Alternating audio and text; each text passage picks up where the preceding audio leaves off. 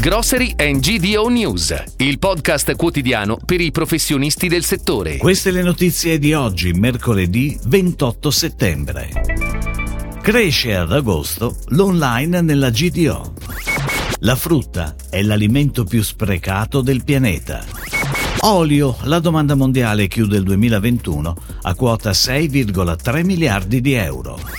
Proposta UE, allineare etichette nutrizionali e di origine. Doppia apertura per Codè Crai Ovest a Milano e Genova. Le vendite del canale online della GDO hanno fatto registrare un andamento positivo ad agosto. Il fatturato è stato pari a 108 milioni di euro, una cifra in crescita del 12% rispetto allo stesso periodo del 2021. Dopo 8 mesi, il 2022 mostra una crescita del 3% e sarà dunque l'ultima parte dell'anno a decretarne il successo o l'insuccesso. In particolare, le sorti di questo 2022 si decideranno nell'ultimo quadrimestre, passando per 2 momenti chiave: il back to school di settembre e le festività di dicembre. I primi segnali legati al rientro dalle vacanze sono abbastanza incoraggianti, con una crescita che si potrebbe attestare sul 10% e un fatturato vicino ai 160 milioni. Ed ora le breaking news, a cura della redazione di GDONews.it. È la frutta l'alimento più sprecato del pianeta.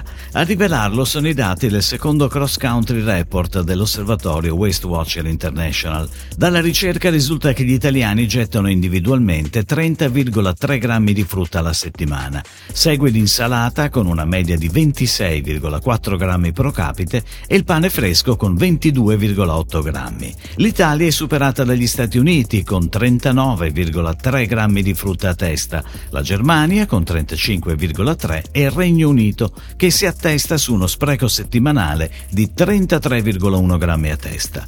Nella classifica degli alimenti più sprecati entrano anche latte e yogurt, gli affettati e salumi, riso e cereali. La domanda mondiale di olio d'oliva vergine ed extravergine ha chiuso il 2021 a quota 6,3 miliardi di euro, più 5,3% rispetto al 2018. Lo segnala un'analisi di Tutto Food, manifestazione agroalimentare in programma Fiera Milano nei giorni 8-11 maggio 2023. La domanda d'olio d'oliva vergine ed extravergine risulta molto diversificata e oltre agli storici mercati come gli Stati Uniti, l'Italia e la Spagna, altri paesi hanno via via mostrato un progressivo incremento della richiesta, come ad esempio la Turchia. È arrivato il momento di allineare i diversi sistemi di etichettatura in Europa, tenendo conto del ruolo della dieta mediterranea e del fatto che i consumatori preferiscono etichette nutrizionali semplici e colorate. Questa è l'indicazione espressa dalla Commissione europea.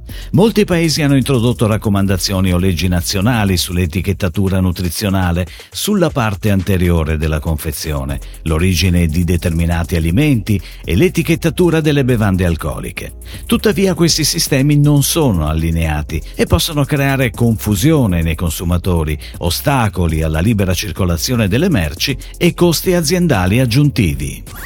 Doppia apertura per Codè Crai Ovest, che in questi giorni ha inaugurato 2 nuovi supermercati. Il punto vendita di Monleone di Cicagna, provincia di Genova, si estende su 250 metri quadrati.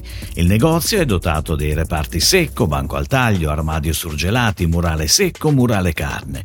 Il nuovo supermercato in provincia di Milano, a Pieve Emanuele, copre 160 metri quadrati, che ospitano i reparti secco, armadio surgelati, ortofrutta, murale pane e carne. Il negozio prevede anche il servizio di consegna a domicilio. Si chiude così la puntata odierna di Grocery and GDO News, il podcast quotidiano per i professionisti del settore. Per tutti gli approfondimenti vai su GDONews.it.